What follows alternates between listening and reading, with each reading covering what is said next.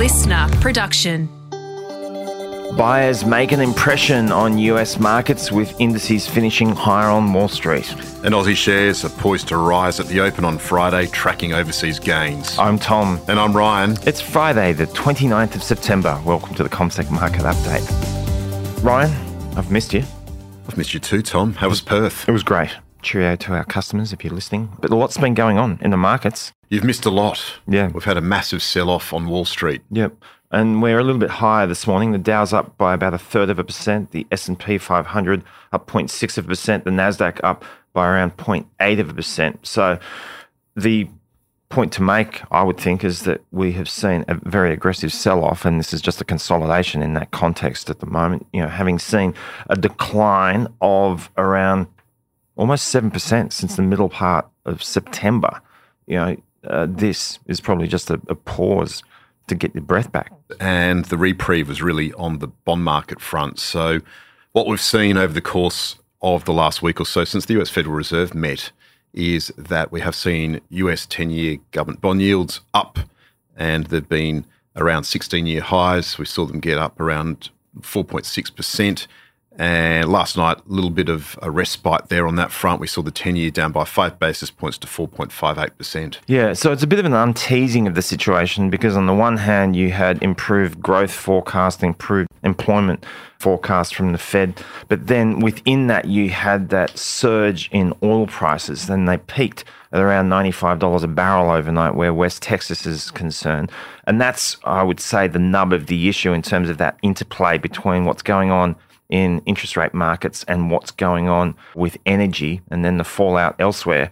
Yes, you had those improved forecasts, but in real terms, what's happening right now is more of a concern, I would say, than any Fed forecast. Would you agree with that? Well, absolutely. And you've got the US government shutdown, Yes. which is overlaying all this. So, what we saw overnight was the latest GDP or economic growth data out of the United States for the June quarter.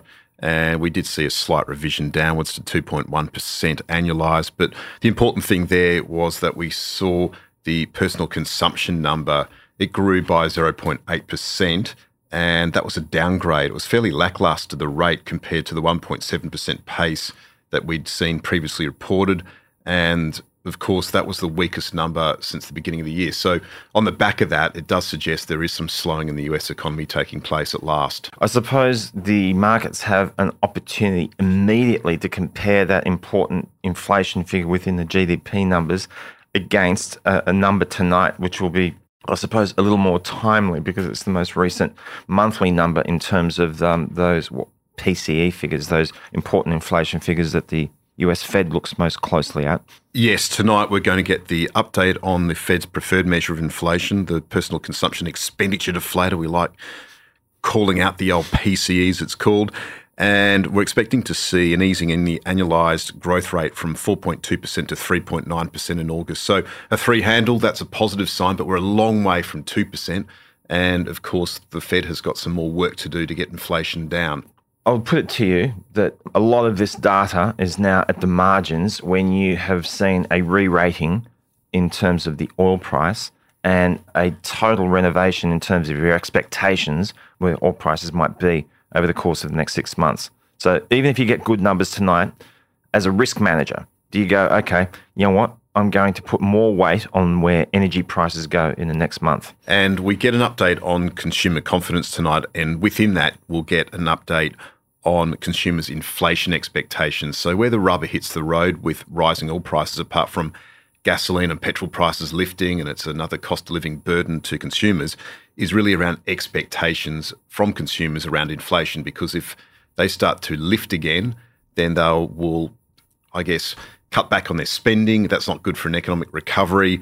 And that's where the headline number is important from a central bank perspective, even though they do look at the core numbers. Indeed. So I suppose the point to make overnight as well, there will be this moment where all prices actually work against themselves because uh, the higher the price goes, the more demand destruction there is in relation to energy because it just becomes too expensive. Well, it's really Chopec at the moment, if you want to call it that. On one hand, you've got China on the demand side, And then on the supply narrative side, it's all about OPEC with their supply cuts. So much depends on that dynamic at the moment. But of course, oil was right for a pullback overnight. We did see the US NYMEX price down by 2.1% to 91.71 US dollars a barrel, pulling back from the August 2022 highest level that we saw yesterday. So we're just a few dollars short of the 100 level that we saw in the last couple of days. So energy traders took the opportunity to take some profits there, Tom. The reality is that inventories are at rock bottom lows, and this is a problem at a time when the US, for example, is still trying to fill its strategic petroleum reserve, and they've signaled very conveniently to the whole world where their price level is in terms of restocking, which is uh, an interesting approach. But nonetheless, it's tough when inventories are as low as they are. The consolation being that they've um, finished their driving season in the US and they're heading into winter where you'll see demand taper off a little bit, but it's still an inconvenience. It certainly is. And on top of that, you've also got the job market remaining resilient. So last night we saw initial jobless claims for unemployment benefits lift by 2,000 to 204,000 last week. So the labour market still remains tight. The surveyed expectations were for jobless claims to lift to 215,000. So what that suggests is that pay gains will remain at the forefront. And of course, we've got the auto workers strike happening at the moment with the 40% pay gain there being mooted. And at the same time, we've got the US government shut down on October 1. Something that really got my attention last night was in Canada, uh, Ryan, with uh, the Canadian wages outcome for the last month, which was a lot higher than what they were looking for and a big push higher compared to the last month. So we're in a, a new paradigm now when it comes to this belief that inflation will continue to taper off it could very well be a different situation. Absolutely. So the Federal Reserve soft landing narrative is under some pressure. The path is narrowing. They've only achieved a soft landing once in 1994. We know where bond yields went in that period, they went up. So, to your point about skyrocketing interest rates, Ryan, we saw um, a very substantial push higher in Europe when it came to interest rates. We actually did see a better than expected reading for German inflation, but the problem is that we've got that very dependable European issue come to the fore, which is fiscal discipline on the part of individual governments, and there are concerns that governments like uh, the Italian government, the French government, are borrowing too much.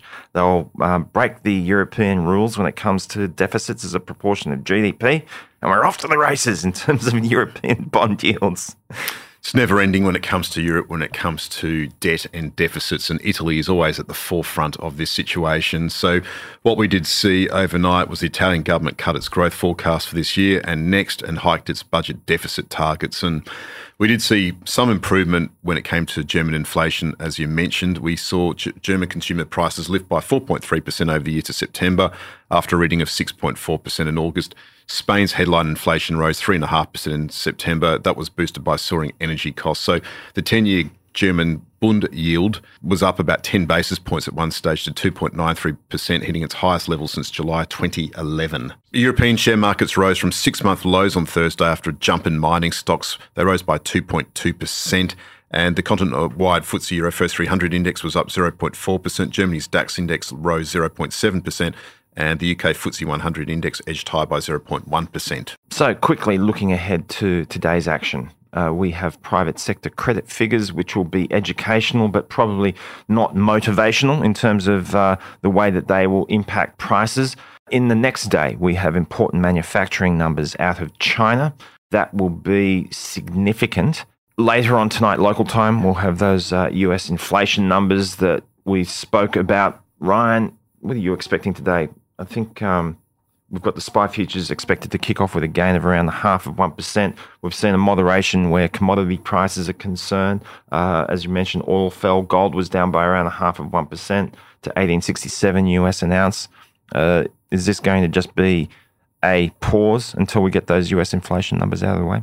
Well, it looks like today we'll have a positive end to the week in Australia, but we could see those mining shares up. We did see Rio Tinto and BHP both up by up to 2% in the UK overnight. So certainly we did see a slight lift in the iron ore price yesterday, but we've got the Golden Week holiday in China coming up. So demand there may ease on the back of that. But certainly today, the big focus will be on Liontown. It's going to release its earnings.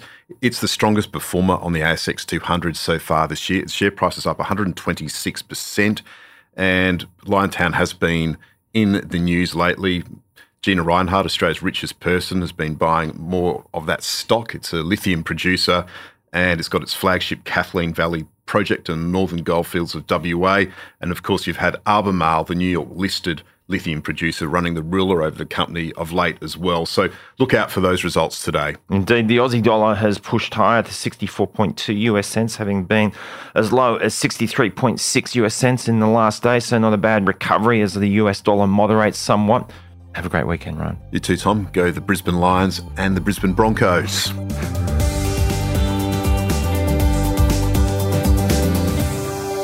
This podcast is prepared, approved, and distributed in Australia by Commonwealth Securities Limited, ABN 60067 254 399 AFSL 238814. The information does not take into consideration your objectives, financial situation, or needs. Consider the appropriateness of the information before acting, and if necessary, seek appropriate professional advice. Listener.